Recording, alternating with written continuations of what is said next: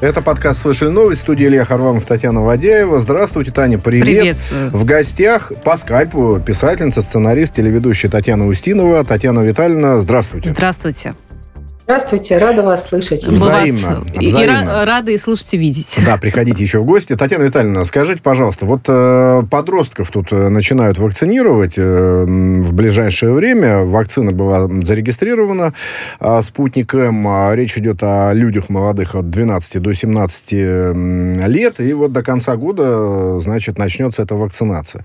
Ну и уже до этого за некоторое время были некоторые такие скандальные ситуации, что начали сбор э, в каких-то регионах э, согласий с родителей, э, и уже вроде бы там э, какое-то возмущение возникало. Надо Ну, отметить, что да. согласие надо, если до 15 лет Да, да, ребенку, да, а с да. 15 Но он, сам принимает э, решение, сам может да. принять решение. Ну, вроде бы все это погасилось, э, все эти ситуации такие спорные. Ну, на ваш взгляд, э, как пойдет э, вакцинация подростков в России? Ну, так же плохо, как и вакцинация взрослых. Тут нет никаких сомнений, и чудес никаких ждать не приходится, потому что, как вам сказать, э, вот в локальной точке нашего сейчас бытия, да, там вот э, в декабре 2021 года в борьбе между мракобесием и просвещением побеждает мракобесие. А, Поэтому я совершенно убеждена, что а, вакцинация подростков, она ничем не будет отличаться от вакцинации взрослых, то есть все будет проходить медленно, туго, плохо, с, ам, как вам сказать, с таким а, отрицательным а, как бы фоном, да, вне зависимости от того, насколько этот отрицательный фон а, правдив или лжив, да. А, Ну, Татьяна Витальевна, получается, какие-то ошибки не учли при первой да, кампании э, Да, в чем, в чем причина того, что, как вы выражаетесь, мракобесие побеждает? Надо же понять причину для того, чтобы с ней как-то справиться. Илюш, ну тут причина совсем же не в том, что э, как-то провалилась э, кампания агитационная, хотя и она провалилась, и это ясно совершенно. А причина в том, что просто людей перестали в школе учить, они не учатся, ничего не знают про пастера, про холеру, про чуму, а, про то, что есть болезни, которые могут быть побеждены только и исключительно прививками. Это же, понимаете, для того, чтобы это понимать, надо биологию учить и химию, а никто ничего не учит, ни химию, ни биологию. Ну, историю А все можно, историю Я про, прошу о- прощения. про оспу И вспомнить. родители только сидят и плачут, и говорят о том, что в школе чудовищная нагрузка, и ребенку никогда не понадобится бензольное кольцо.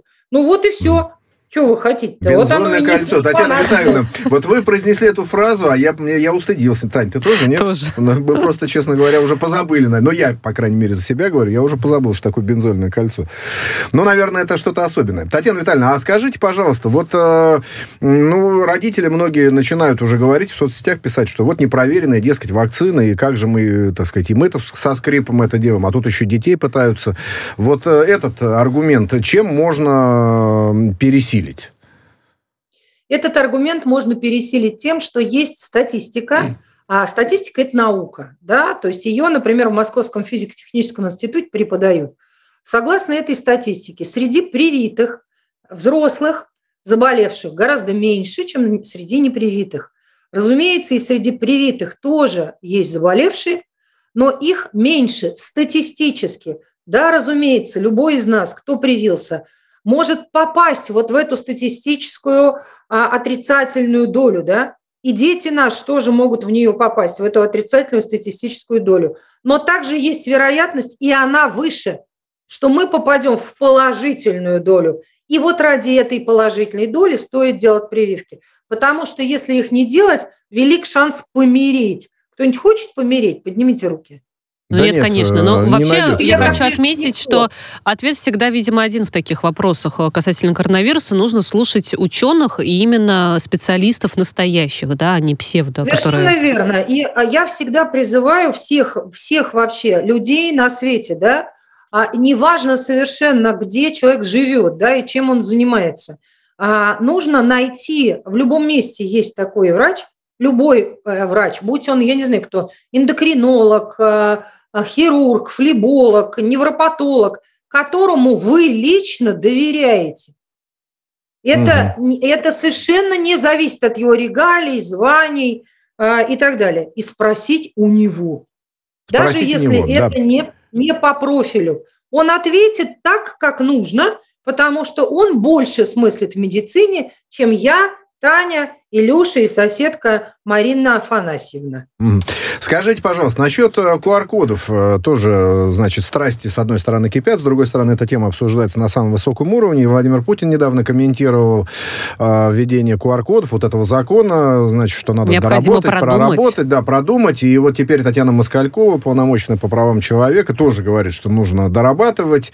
И она сказала важную вещь, которая тоже уже обсуждалась неоднократно, и там комментарии были в том числе и Михаила Мишустина, например, о том, что должны быть QR-коды э, у людей, которых высокий титр антител. Ну, то есть те, кто не официально, официально переболел, не болели, да. да, не имеет никаких э, следов э, в госучреждениях болезни, но тем не менее перенес ее. Вот что вы скажете по поводу QR-кодов, которые, или QR-кодов, которые намереваются вводить, и по поводу высоких антител? Это ну, будет принято сбалансированное какое-то взвешенное решение? Да, конечно, будет очень не скоро, очень не скоро. Никаких надежд на то, что оно будет принято в будущем феврале, а также в мае не будет. Угу. А, ну, то а есть их нет, этих надежд. Оно не будет принято взвешенное, оно будет принято кое-как и наспех. И а, мы все должны ну, с этим смириться. Я абсолютно убеждена и поддерживаю уполномоченного по правам человека, что этот закон требует доработки. Так не годится. Вот как сейчас а, давайте все с понедельника показывайте QR-коды, или мы вас не посадим а, в троллейбус, Mm-hmm. Это э, немыслимо. Это, это повторение это, истории, это... которая была в Казани, если я не ошибаюсь. Да, да, да, и в Москве да. прошлым была, летом. Верно, которая была в Казани. Потому что я, например, столкнулась э, с проблемой, которая, а, она не решена до сих пор. Да? Что делать людям, у которых медицинский отвод от прививки и которые не могут ее сделать. Кстати говоря, вопрос, да. кстати говоря, его не так просто получить на самом-то деле. Я тоже Нет, его, э, Илья, послушайте, знаю, его да. не, не так просто получить, его невозможно. Или невозможно, да, скажем прямо. Невозможно, потому что никто не знает, как он должен выглядеть. И а, а, если людям, которые не могут по каким-то причинам сделать прививку, а, а, обязательным сделать получение этого QR-кода, то это значит фактически вычеркнуть их из жизни, объявить интрадикцию, как в средние времена, в Средневековье объявляли какому-то государству, папский престол объявлял государству, да, то есть можете себе представить, это значит, что а, согласно этой папской булле в государстве не могли происходить никакие действия, ни венчания, ни отпевания, ни крестины, то есть в государстве останавливалась жизнь. Угу. Эта история точно такая же. То есть жизнь какого-то человека, группы людей целой, она остановится и все. Нет, ну, конечно, Потому да. Что на, он не, не может получить QR-код. Совершенно верно. Что... Это вот, вот это то самое, что и называется, нужно доработать. Э, Татьяна Витальевна, ну, в завершение этой темы ковидно еще э, очень коротко, да, скажем о том, что есть э, такое мобильное приложение «Путешествие без COVID-19». Вы себе не установили еще?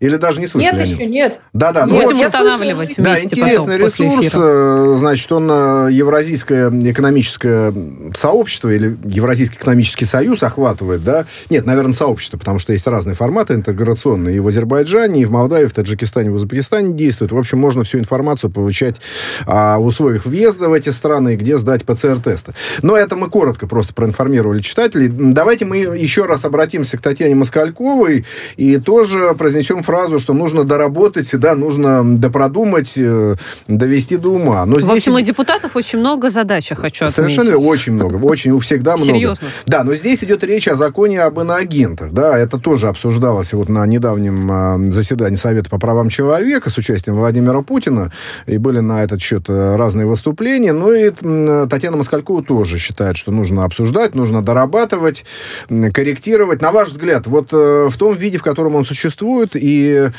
те организации и физические лица, которые получают вот это наименование иностранный агент, это вот э, все нормально или что-то не в порядке все-таки? Конечно, не в порядке. Ну, конечно, не в порядке, потому что а, а, как вам сказать, э, возвращаясь к пункту первому, мракобесие, оно как-то побеждает здравомыслие, понимаете, и просвещение. Я расскажу вам историю с моей точки зрения абсолютно дикую, недавно случившуюся, когда к нам в эфир программы а, э, «Мой герой» пришла Лариса Долина И она рассказывала, э, программа «Мой герой», она выходит на телевидении, я ее веду много лет. Э, Лариса рассказывала о том, как она взрослела, какую она слушала музыку, где она брала диски, какие пластинки, когда она начала петь, это все страшно любопытно. И она сказала такую фразу. И вот я э, жила в Одессе, будучи маленькой девочкой, под одеялом, как все, накрывшись, значит, с головой, с каким-то фонарем, слушала BBC, а, и а, а, Сева, Сева, Сева Новгородцев. Новгородцев, да, да, да, да, да, да, да, заставка была ну, замечательная. эту она слушала. Так что вы думаете, какой-то перец из юридической службы нашей, значит, телекомпании, когда собрали программу, велел Э, значит, вот эту фразу о том, что Лариса Долина в 1917 году от Рождества Христова, будучи маленькой девочкой, слушал под одеялом BBC, убрать, потому что BBC – это иноагент. Ну, это вообще-то уже э, Занавес. перебор, перебор, я так Нет, аккуратно а, выражаюсь. А, да. это, это не перебор, это абсолютное мракобесие, понимаете? И возвращение не, даже не к железному занавесу, к какому-то, в котором мы а, выросли, каким-то временам а, а, очень позорным, которые мы не застали. Татьяна Татьяна, ну, скажите, пожалуйста, сейчас вот, а все-таки, ну, должны быть иноагенты как таковые. Мы сейчас не говорим, что, может быть, кого-то не по праву назначают и такой ярлык ну, вешают. Да, но тем не менее, вообще, это, эта категория лиц и организаций ребят, должна а, существовать. Давайте так. Да. Давайте мы объяснимся. Давайте а, спросим друг у друга, что такое иноагенты. Но, наверное, э, тот, э, кто ведет какую-то общественную или политическую деятельность, или в информационную... по нет, идее, не в интересах, другого государства. Ну, по идее, да. Ну, и получает финансирование за рубежа. Это я очень примитивно формулирую за неимением времени. Так, понятно. Значит, кто должен заниматься пресечением деятельности э, на территории нашей страны или любой другой страны пятых колонн? Но спецслужбы, как правило, этим занимаются. Абсолютно верно. Пусть они и занимаются. Мы тут при чем? Татьяна Витальевна, а позвольте вот э, сравнить э, законопроект о QR-кодах и законопроект об иноагентах в том смысле, что оба их надо дорабатывать. Ну, один Но принят уже, такая. а второй пока Ох, еще нет. Надо, Танечка, а, их надо ситуация, ситуация такая, Кинука. ситуация такая. Смотрите, QR-коды касаются абсолютно всех. А что касается иноагентов, я знаю людей, которые не читают новости каждый день, как мы с вами, и они даже не сильно в курсе, кто такие иноагенты, и на их жизнь это никак не влияет. То есть меньшее количество количество людей заинтересовано в том, чтобы там какие-то поправки были. А вот влияет или нет на этих людей э, закон об иноагентах и то, как он э, сейчас право применяется? Вот давай спросим как раз. Ну, давай так. А, ты, ты Татьяна меня Витальевна, Нет, нет, Татьяна Витальевна, спрашиваю. Да, скажите, пожалуйста. Не-не-не, я не знаю, Илья, я, э, я не я знаю. Просто я хотела, я с той позиции, что а, каковы шансы? Вот они же не в, каких, не в равных условиях эти инициативы находятся. Нет, не в равных, но а, разные инициативы находятся в разных условиях, и тем не менее они а, требуют пересмотра, доработки там на худой конец, хоть чего-то. Но, mm тем не менее, э, то, что в законе об иноагентах заинтересовано меньшее количество людей, не означает, что он может и должен быть принят э, наспех э, и тяп В том виде, в каком он есть. Понятно. Mm-hmm. Давайте дальше двигаться. Ну, смотрите, группа депутатов из разных э, партий, фракций внесли в Госдуму законопроект, собственно, связанный с дистанционным, ну, онлайн-медосмотром водителей. Но это будет касаться, насколько я понимаю, и людей, которые управляют общественным транспортом, да, там, автобусами, троллейбусами, чем угодно. И все это можно будет будет дистанционно делать. Ну, понятно, что в современном мире это значительно упрощает жизнь, э, но, с другой стороны, вот э, у меня какие-то сомнения все-таки возникают, да, потому что одно дело осмотреть человека, если нужно, он дыхнуть может, извините за грубость, да, а другое дело дистанционная история, когда, в общем, э, можно, так сказать, что-то и утаить. Вот вам как такая инициатива? Слушайте, вы решили меня сегодня уморить. Уморить, да, давайте, да, мы все вместе будем. Да. Да, потому что я, я не знаю, да, что такое онлайн-медосмотр. Когда я чувствую себя плохо, а так получилось в моей жизни, я, понимаете, в чем дело? В данном случае я могу привести в пример только себя, да, что в моей жизни так получилось, что я живу в окружении великих русских врачей, каждое слово с большой буквы. Угу. Это не шутка, это наши друзья всю жизнь. Мы почему-то дружим с врачами, да? И когда я плохо себя чувствую, там, я не знаю, что у меня нога болит, голова или душа, и я звоню, значит, э, человеку, доктору, которого я знаю 25 лет, и он знает меня 25 лет. Он меня там сто раз что-то лечил, оперировал, маму лечил. И я ему говорю, Игорь Евгеньевич, я плохо себя чувствую, у меня там голова болит. А он мне всегда говорит одно и то же. Приезжайте. Угу. Татьяна Витальевна, я вас очень хорошо понимаю. Я в семье, в семье а врачей он... выросла. Вот э, аналогичная история. Да, а он академик, ни много, ни мало, да, он академик, и он меня знает как самого себя. А, я вынуждена, несмотря на то, что я пытаюсь сподвигнуть его на установление диагноза по телефону, а, я вынуждена ехать а, и, так сказать, сдаваться на милость очно. Ну, правильно, Поэтому осмотр, осмотр ведь должен очень, быть, конечно. Как-то комментировать это, потому что я право слова не знаю.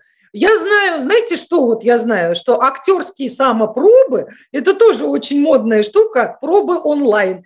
Значит, актер сам себя снимает, вот так он делает, угу. а это конец света. Вот это я конец точно света. знаю. Не, ну здесь благородная... А видно. Да, благородная задача, значит, остановить распространение всяких э, инфекционных заболеваний э, при посещении медучреждений. И вот э, онлайн э, будут э, тестировать и водителей. Вот меня единственное все-таки смущает, что водителей, да, потому что, ну, сложно понять, а, а как у него померить э, там пульс, да, э, значит, ну или что, на веру воспринимать принимать, э, или там давление, да, и, и вообще вот Но мы должны понимать, что эта да? идея, она выросла, в принципе, из всех этих коронавирусных ограничений, верно, что все да, идет да. онлайн, и Нет, вот это тоже, как да, бы, пожалуйста, и, и телемедицина. И лечат, вот, телемедицина, совершенно верно. Я вообще сидел, вспоминал, Таня, ну, слава богу, э, так сказать, вспомнила. Нет да? пока проблем с памятью. Да, да, замечательно. Нет, а вот у меня тоже, так сказать, вроде бы нет, но вот здесь я подзабыл. Хорошо, давайте вот еще о чем. Э, и все-таки Государственная Дума опять.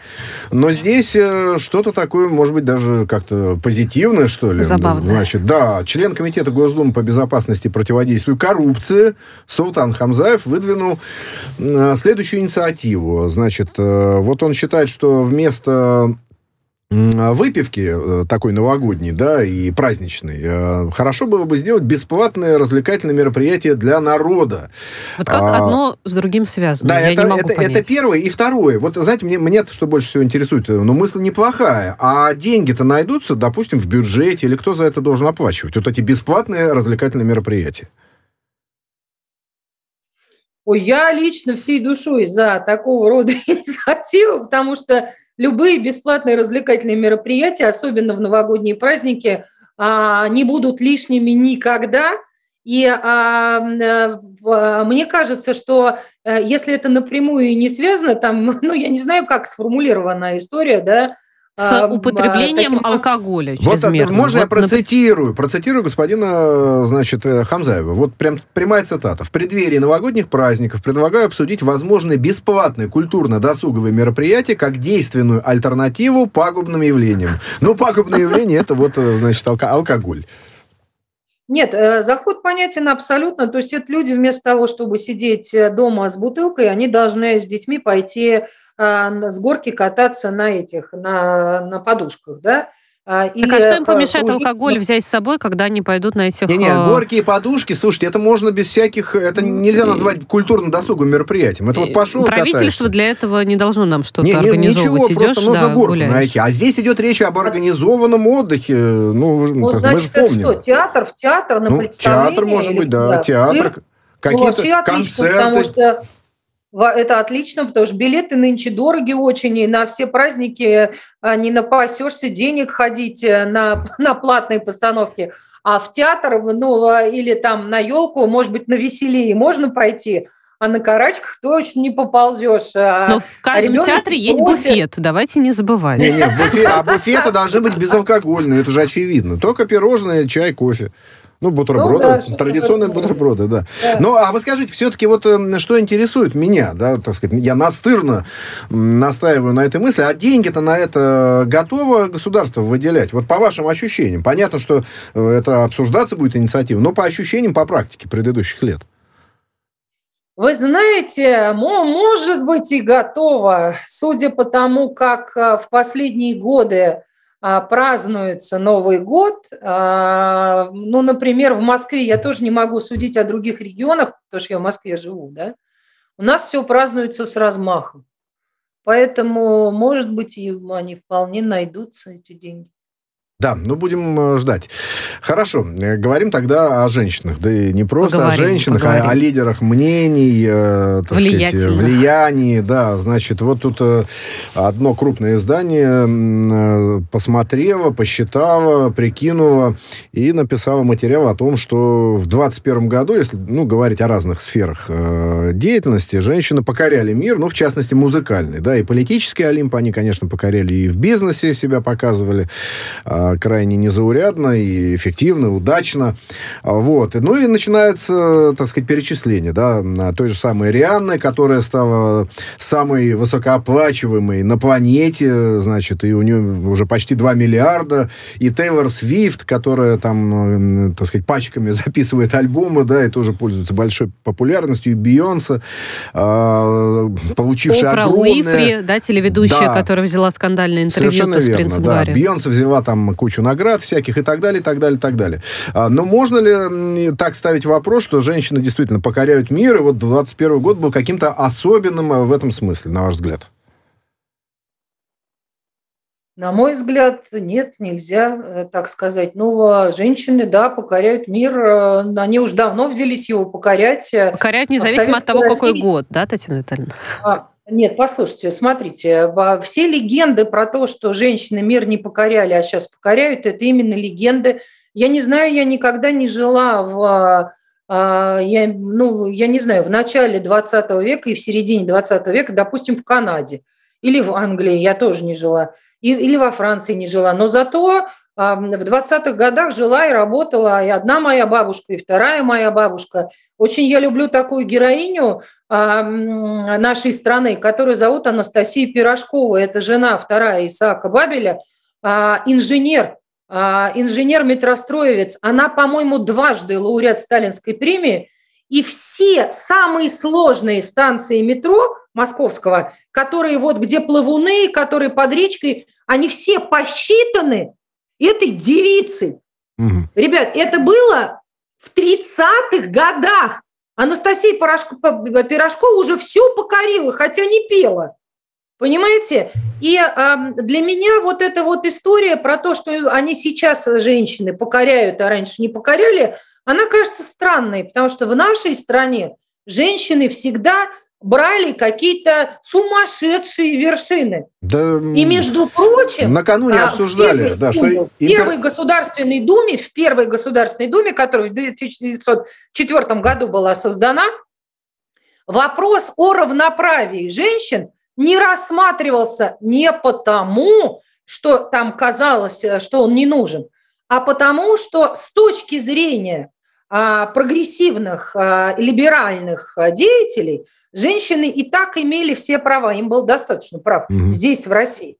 Но еще раз говорю я, мы ничего не знаем о том, как в это время жили люди в Англии. А вот, э, Татьяна Витальевна, мы тут обсуждали накануне Францию, и э, там не было ни разу э, во главе всех республик французских женщин, и, возможно, сейчас появится, да. В Америке не было женщины-президента, а в России были императрицы, и, и не одна. Это вот как раз, да, буквально совсем накануне. недавно. Вот а с вашей точки зрения, в христианском мире, потому что мы не будем говорить про исламский мир, там особое отношение к женщинам, но в христианском мире, я не с религиозной точки точки зрения говоря, с общекультурной. Вот э, какое-то притеснение женщин а, сегодня есть. Есть ли такая очевидная почва для а, феминизма, для развития феминизма? А, смотрите, Илюш, если мы говорим о домашнем насилии, да, бытовом, в котором я, например, ничего не понимаю и тоже комментировать его не могу, да, то есть когда мужчины именно в бытовом смысле бьют женщин, детей мучают и так далее. Нет, ну, ну это, наверное, это, конечно. Это уголовщина, это, так сказать, это а, аморально. Да, здесь... разумеется, да. Это, разумеется, присутствует. Что касается каких-то более высоких сфер Да, совершенно жизни, верно. Отсутствие социальных да. лифтов, притеснений, отсутствие прав. Вот в этом смысле. Что-то есть нет, такое? Нет, или, или... моей точки зрения нет и не было давно. Больше того, я как абсолютно принципиальный противник феминизма, я принципиальный противник феминизма, но я такой, как вам сказать, я феминист наоборот. Угу. Я считаю, что мне все все должны, понимаете? Не я всем все должна наравне с мужчиной, а мне все, да мне должны помогать по службе. Я же девочка. Мне должны, а, я не знаю, вечером, если мне нужно поздно уезжать с работы, чтобы мужчина прислал мне машину, мой начальник, да? А Это ему не придется очень, очень, очень интересно, да, хорошая позиция. Мы вашу позицию поняли, на, на, надо сделать перерыв, а после этого поговорим о писателях. Э, писательница в эфире Татьяна Устинова.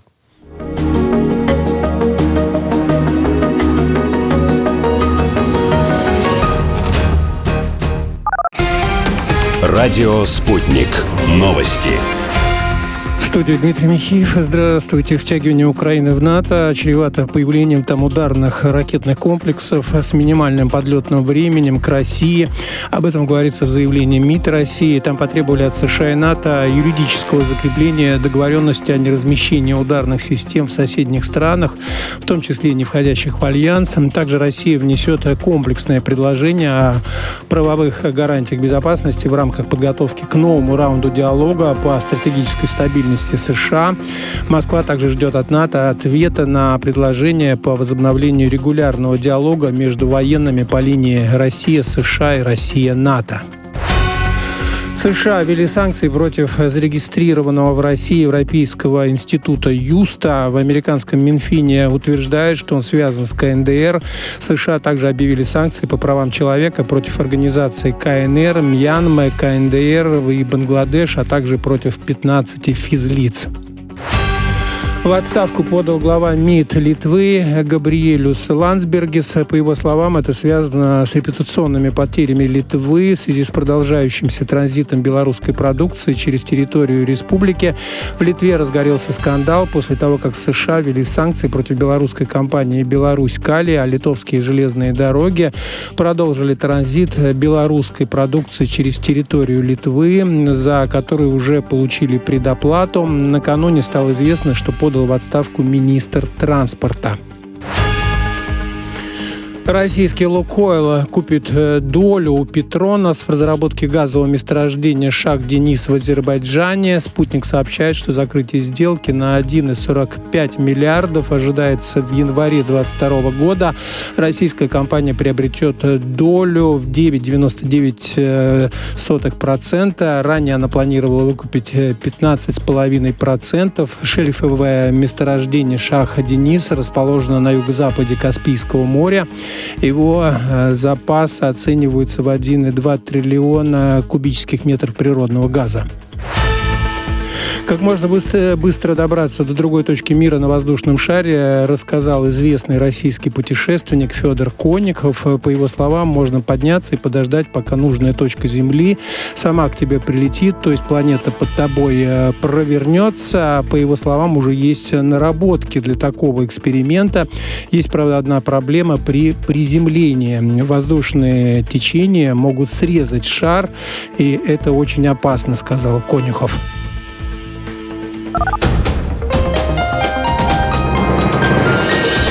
Следующий выпуск на «Спутнике» через полчаса.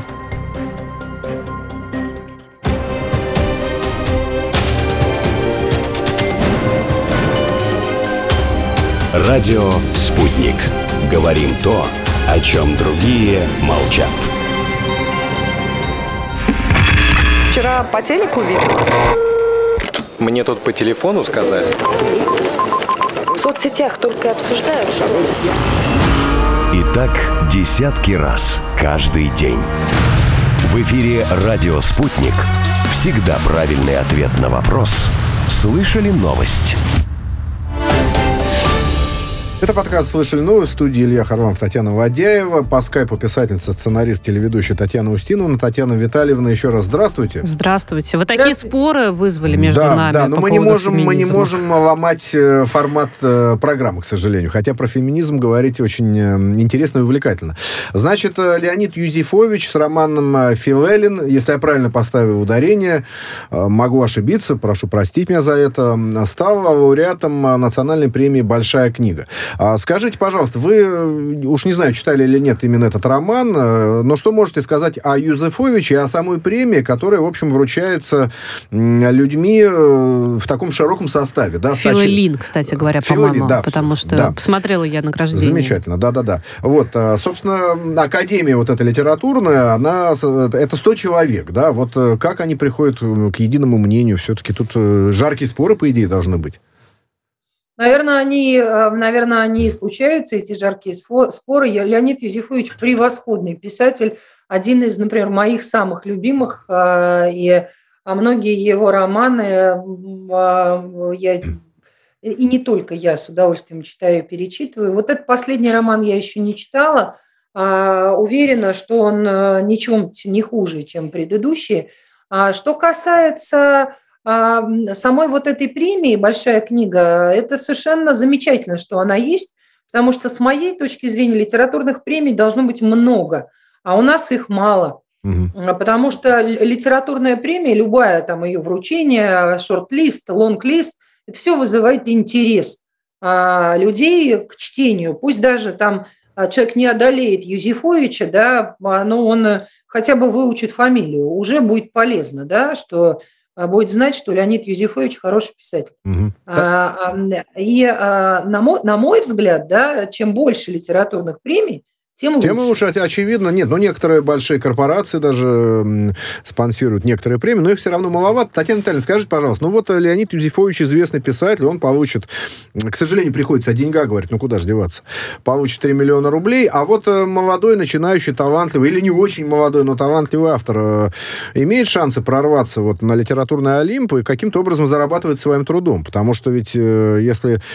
писатель не очень известен, он влачит порой просто нищенское существования? Позвольте, э, э, значит, по, по порядку. Да, конечно, имеет шанс прорваться. Да, конечно, имеет шанс зарабатывать своим трудом. И да, конечно, пока он не стал известным, этот литератор, он будет волочить нищенское существование. Так было всегда. Всегда. А начиная со времен, э, я не знаю, Александра Сергеевича Пушкина, который был первым человеком, который стал работать за гонорары – до этого никакие авторы, пишущие ни за какие гонорары не работали. Пушкин придумал здесь в России литературные гонорары. А, литераторы, которых мы все знаем, любим, а, и которые называются а, классиками и составляют, э, как сказать, ядро великой русской литературы, да, литературным трудом не зарабатывали. Ни Достоевский, ну, Достоевский как раз зарабатывал, неправильно я сказала, да, ни Толстой, ни Тургенев, ни Гоголь, ни Грибоедов а, а, литературы не зарабатывали. Ну да, Чехов многие, были, многие были дворяне и имели деньги помимо, значит, э, всякой литературы, да? Да, конечно, конечно. И потом, когда Некрасов создал «Современник», то он же стал большие гонорары очень платить. Он был совершенно прекрасный менеджер, управленец он был прекрасный, Некрасов-то. А, э, про косточки русские, которые писал, которые лежат вдоль железной дороги, да, угу. он при этом был абсолютный барин, сибарит, очень любил охоту, английские ружья, а, собак. А, он, он, он был совершенно прекрасный управленец. И именно он в «Современнике» авторам платил достаточно приличные деньги. Понимаете?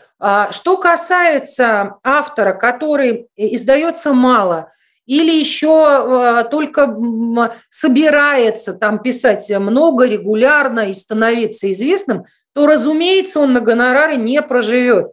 Никогда. То есть мой первый гонорар за, за книжку э, составил 100 долларов. Я была абсолютно счастлива, mm-hmm. потому что я была уверена, что мою книжку а, ну, никто не издаст, а потом оказалось, что ее издадут, и мне за это еще дадут бумажку денежную. Ну да, это и был... а, я писала, ну, никаких гонораров у меня не было, года, наверное, четыре. А потом, когда они начали расти, тиражи, а, мне стали денежки добавлять, да, и то я должна вам сказать, что сейчас я работаю на трех работах, да, угу. то есть я еще веду программу телевизионную, у меня еще есть там а, сценарные подработки, да, и, а, собственно, вот литературная работа, ради которой и ведется вся остальная. Ну, да. Вы Там должны еще давать э, силу. курс э, тайм-менеджмента. Ну, да, да, да это будет э, четвертое направление работы, но это все-таки надо поберечься. Татьяна Витальевна, вот тут э, такой курьезный случай произошел, но не в России, а, значит, насколько я понимаю, в Соединенных Штатах. Там продавали книги писателя Джона Боланда на Амазоне, значит, под видом каких-то древних фолиантов, и зараб... за огромные деньги заработали на этом немало, надо понимать, понимать... 144 а... раза Да, да, он был цена. современный автор, а вот его тексты помещали, значит, видимо, под какие-то обложки, так сказать, как, как будто это старинная литература 19, 18, 18 века, и заработали на этом денег э, мошенники, да, используя Amazon. А вот э, с вашими книгами или тиражами, или вот э, какими-то литературными инициативами были мошеннические действия? Что-то есть в вашем опыте такое? Ну, конечно, мне кажется, у любого автора более или менее издаваемого время от времени случаются какие-то а, странности, да, потому что у нас, например, валом издается контрафакт а, на Украине. А, Просто вот это валом, интересно. Да, И сюда что... завозится, да, в Россию? Нет, почему а, там, там продается? все, вы понимаете, сказки абсолютно про белого бычка, что там никто не читает русскоязычных авторов, mm. и никто не читает на русском языке. Да, конечно, там читают. А, ни в каком ну, конечно, читают, да. Поэтому а, а, вот огромный совершенно контрафакт – это как раз украинский рынок. Смешно, что в Израиле mm-hmm. да, тоже, тоже издают. Это, это интересно смотреть, да. То есть, э, когда ты берешь руки и понимаешь, что э, к этому изданию э, ни ты, ни твой издатель никакого отношения не имеют. Слушайте, а ну это, хотя бы тексты, хотя бы тексты вычитанные. Нет, ну текст это, как это сказать, репринт, а, репринт из, все понятно, да, да, да. да, из официального тиража, угу. вот, но это прямо интересно. Любопытно. Давайте про Гарри Поттера Гарри поговорим, Поттер, пожалуйста. да. Тут, значит, э, да, и опять про деньги, кстати говоря. Ну вот смотрите, вот мы вроде бы хотим о высоком, о литературе, а все время, э, так сказать, о деньгах. Нет, да? сейчас о высоком поговорим. Ну, о высоком, да. Издание первое Гарри Поттера, это 97 год, это тираж 500 э, экземпляров, а продали за почти полмиллиона долларов. Это, кстати говоря, угу. раз, раз в 6 или в 7 выше, чем начальная цена была этого лота. А, ну, что скажете? То есть коллекционеры-то охотятся охотятся. А, а мне хочется спросить да. вот по поводу другой коллекции. В России очень многие, я знаю, охотятся за самым первым тоже изданием Гарри Поттера. Издательство «Росман» а, занимались, потому что все остальные переводы, Росман, которые да, были, абсолютно никого не устраивают. Вот ваше профессиональное мнение мне очень интересно в этом вопросе. А профессиональное мнение по поводу чего? По поводу первого издания. Вот тот перевод, который был изначально. Он действительно был э, ну, вот так хорош, что остальные версии от других издательств Гарри Поттера читать, ну, не то чтобы нежелательно, но и не хочется. Татьяна, я ничего не знаю про версии перевода Гарри Поттера. У нас э, как раз э, книжки вот эти купленные в первом издании, то есть Росмен, который издавал, то есть вот у нас дома это они. Вот а за ними все другие... охотятся, Татьяна Витальевна, понимаете? Ну, Потому что надо, сейчас... Пока, пока не надо их трогать, надо знаю. ждать. Я, я, знаете, что про переводы я вам хочу сказать, да, что э, вот что чудовищное случилось э, с, в литературном неком поле, да, это э, абсолютная потеря переводческой школы. Вот что мы потеряли? Совершенно а, мы точно. как а, мы, мы как читатели, да, мы потеряли эту переводческую школу. И когда я, купив а, сыну младшему, а, потому что мы были где-то на выезде, у нас не было с собой острова сокровищ э, Роберта Льюиса Стивенсона, да, и а нам страшно захотелось его почитать. И мы купили а, в магазине, да, а, мне в голову не, не встряло, что это может перевести какой-то Василий Мартышкин, понимаете, по-новому. Но я открыла там, где у меня открылось, и попугай у ужас. Он кричал не пиастры, пиастры. Он mm-hmm. кричал монеты. Ой, ну это же совершенно другое. Да, да я, я и вас... там а вот это вот, не на какой там был не сундук мертвеца, а там было типа того, что чемодан убитого, что ли. Да, это, конечно... Слушайте, вы знаете, перевода Нет, я вам скажу, вот есть такая книга замечательная «Вся королевская рать» Роберта Пена Уоррена. Действительно замечательное произведение. Я вот тут как-то начал читать. Да, и чувствую, что перевод просто потрясающий, фантастический, замечательный. Открываю, вот, значит, выходные данные книги, и там переводчик Владимир Голышев. А это один из корифеев, который в моем институте в свое время преподавал. Ему сейчас за 80 лет, и вот он несколько лет назад перевел. И, конечно, я понимаю, что сейчас найти такой перевод перевод очень сложно. Но эта реплика была. Давайте про Гарри Поттера манию. На ваш взгляд, она еще долго продлится, потому что Вообще-то уже... впереди ну, не первое десятилетие. Новый да. эпизод. Нет, я понимаю, что новый эпизод. Но вот э, стихать будет э, читательский, читательский интерес? Ну, постепенно, наверное, будет, как к любому явлению, к любому событию, к любому герою, в том числе и литературному. Для меня вообще загадочен был поначалу интерес а, к этому литературному герою, я была абсолютно убеждена, что после вот такого вот э, начального жгучего интереса вала Угу. А, очень быстро книгу все забудут. Ну нет, но не забывают. Вот да, я Татьяна живой Витальевна. фанат да. перед вами Спасибо сижу большое. Гарри К сожалению, время закончилось. У нас в гостях была писательница, сценарист, телеведущая Татьяна Устинова.